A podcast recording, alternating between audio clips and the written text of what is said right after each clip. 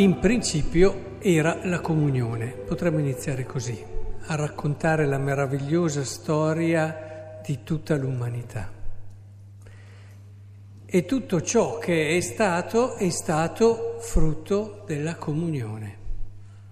Direi che questa può essere la frase sintetica che riassume un po' il mistero di oggi e un po' anche il tema delle letture di oggi. Non dobbiamo mai dimenticarlo. All'inizio di quello che noi siamo come cristiani cattolici c'è la comunione, la comunione infinita di un amore eterno tra il Padre, il Figlio e lo Spirito Santo. Dimenticando questo rischiamo di non comprendere fino in fondo l'identità profonda del nostro essere credenti e se non comprendiamo questo la spiritualità ne va di conseguenza e allora abbiamo una spiritualità che non è matura, non è profonda e non è soprattutto cristiana cattolica. Eh sì, perché se uno di noi pensasse di poter andare a Dio personalmente, in modo privato, con una sua bellissima esperienza di fede e di preghiera, trascorrendo questo dato della comunione, ha sbagliato religione. Ecco, quello che cercheremo di capire insieme è questo, cioè come il nostro Dio, proprio perché vive la comunione profondamente, ha caratterizzato proprio anche il suo intervento nella storia con dei tratti propri di chi vive la comunione. Facciamo un esempio. Nel Deuteronomio, Mosè che vuole aiutare il popolo a capire la particolarità del Dio che hanno deciso di seguire, che hanno scelto, no? E dice, interroga Pure i tempi antichi che furono prima di te, dal giorno in cui Dio creò l'uomo sulla terra e da un'estremità all'altra dei cieli, vi fu mai cosa grande come questa e si udì mai cosa simile a questa che un popolo abbia udito la voce di Dio parlare dal fuoco come l'hai udita tu e rimanesse vivo. Allora, Mosè sta dicendo, questo Dio, non c'è mai stata una cosa come questo Dio. Guardiamo com'è questo Dio, la particolarità di questo Dio, da cui poi nasce anche tutto il resto, il discorso dei comandamenti, eccetera. È un Dio che è vicino, è un Dio che si è fatto vicino, talmente vicino da sorprendere l'uomo. Talmente vicino che non si era mai pensato che un Dio potesse essere così vicino all'uomo, poi dopo noi lo impareremo dopo Mosè, talmente vicino da farsi uomo. La vicinanza è il parlare, il comunicare, elementi essenziali per vivere la relazione che è alla base di una comunione, ma c'è qualcosa di ancora più specifico in quello che dice Mosè, che ci rimanda a un Dio che agisce così perché nella sua vita, nel suo essere più profondo è comunione. Dice, o ha mai tentato un Dio di andare a scegliersi una nazione in mezzo a un'altra con prove, sì? È un Dio che sceglie. Questo ha mandato in crisi tanti, sapete, nella storia. Ma come? Dio è il Dio di tutti. Perché si sceglie un popolo? Fa delle preferenze? La scelta è una dimensione essenziale, l'elezione, popolo eletto, dimensione essenziale della comunione. Se uno è comunione non può non vivere attraverso delle scelte, attraverso la logica dell'elezione, perché è questa che rende bella e vera la comunione e la possibilità poi di arrivare a tutti, perché la prospettiva dell'universale salvezza è radicata nella rivelazione cristiana, però attraverso la dinamica propria dell'elezione. Perché un Dio che vive la comunione non può che essere così. È importante scegliersi. Non c'è comunità dove non ci si sceglie. E se non ci si sceglie non si è comunità. Le comunità più famose, classiche, sono quella del matrimonio, la famiglia, dove ci si è scelti. Io potrei dire, mi piacerebbe tantissimo fare una famiglia e una coppia con questa persona, ma se l'altra non mi sceglie, io posso avere tutti i desideri di questo mondo, ma io con quella persona lì non faccio una famiglia. Oppure potrei dire un'altra bellissima comunità tipica e classica, comunione tipica e classica, è quella dell'amicizia. Io posso dire nel mio cuore vorrei tanto diventare amico di quella persona lì ma lo desidero davvero. Ma se questa persona non mi sceglie, se non c'è una reciproca elezione, questa amicizia non nascerà mai.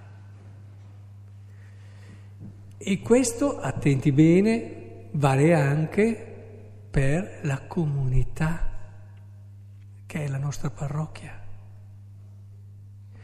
Se vogliamo essere comunione, e ribadisco, non potremo essere mai cristiani fino in fondo senza comunione, noi dobbiamo sceglierci.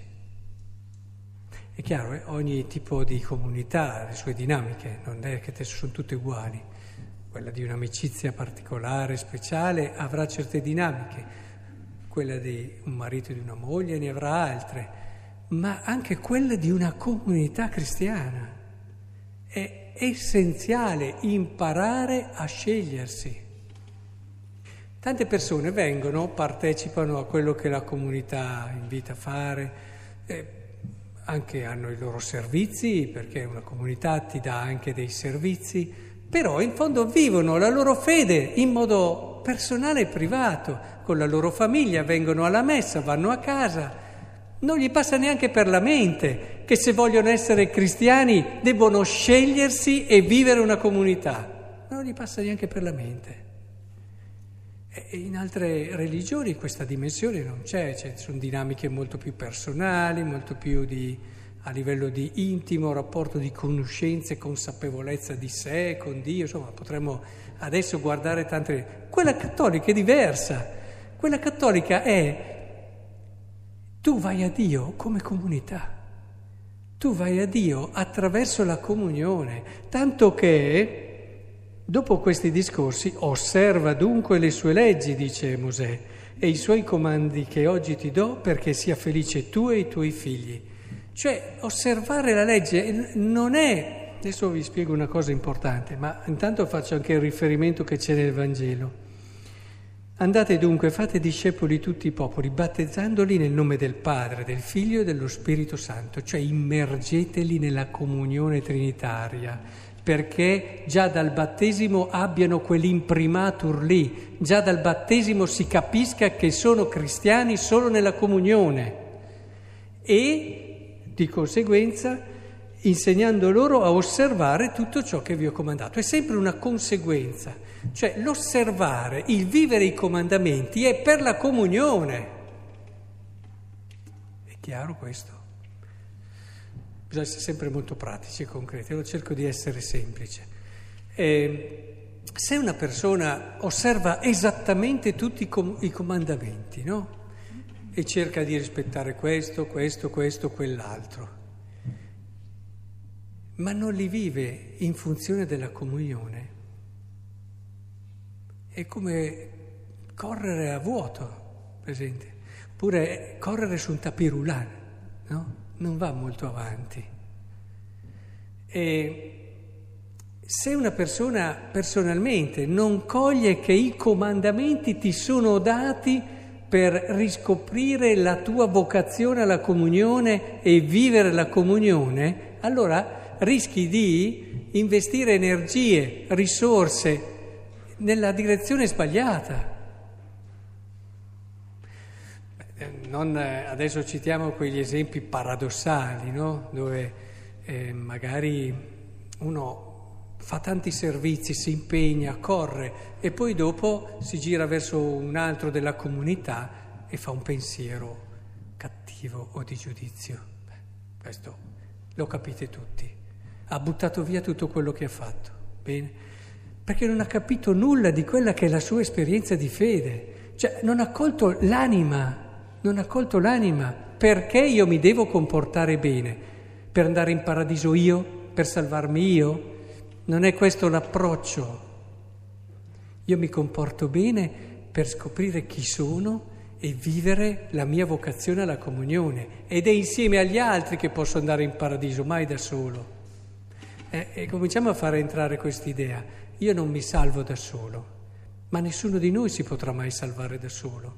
Intanto perché quello che abbiamo e che ci è stato donato è frutto di altri, che hanno dato la vita per farci arrivare quello che noi tutti i giorni possiamo accogliere e gustare come credenti.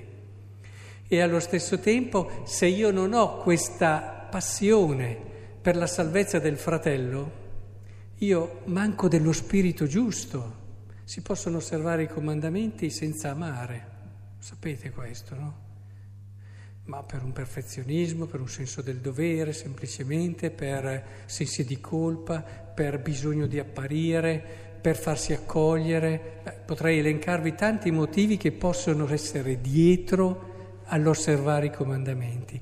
Il Signore ci ha dato un criterio chiaro, osserva i comandamenti per crescere e scegliere. Quindi crescere nella comunione, scegliere il tuo fratello. Cioè sei in un'assemblea, siamo qui a pregare, magari anche abbiamo un po' di insofferenza verso uno che è là nell'altro banco, non ci siamo. Gesù ce lo ha detto nel Vangelo, se tu vai a presentare l'offerta e sai che c'è qualcuno che... No, non è che ve lo dico io questo. E, ma perché questo? Perché l'anima del nostro essere credenti è lì. Com'è importante scegliersi. Perché nel momento in cui tu scegli qualcuno nella tua comunità, tu dici a quel qualcuno che è importante. Tu fai capire a quel qualcuno che la tua vita senza la sua non sarebbe la stessa cosa. Ecco, se adesso vi è passato per un attimo il pensiero, beh però io senza quello là starei anche molto meglio, non andiamo bene. Non ci siamo. Cioè, il discorso è quello lì, dobbiamo preoccupare. Non c'è un problema. Allora, ve lo spiego a modo. Se vi è venuto questo pensiero, niente di male, però siamo lucidi nel capire che dobbiamo lavorare. Cioè non è il problema che siamo indietro, questo qui lo siamo, ma l'importante è esserne consapevoli e sapere la direzione dove andare. Questo è fondamentale. E, e allora scegliendoci impariamo anche veramente cosa vuol dire osservare i comandamenti e comprendiamo davvero la bellezza della vita cristiana. Iniziamo a immergerci in quella danza meravigliosa che è la vita dell'amore cominciamo a gioire di ogni situazione, ma finché non si fa quel passaggio lì, il nostro cristianesimo sarà sempre un cristianesimo un po' spento. E allora non mi sorprendo che noi veniamo a messa, facciamo tutto, ma gli altri non gli importa niente. Anzi, a volte forse ci deridono anche, ma è giusto così. Perché noi non abbiamo quel qualcosa che li fa girare e dire accidenti, come i primi cristiani, no? I pagani dicevano accidenti, ma quanto si amano. Poi li diridevano su tutto il resto, magari li anche perseguitavano, ma dinanzi a questo volersi loro bene rimanevano colpiti.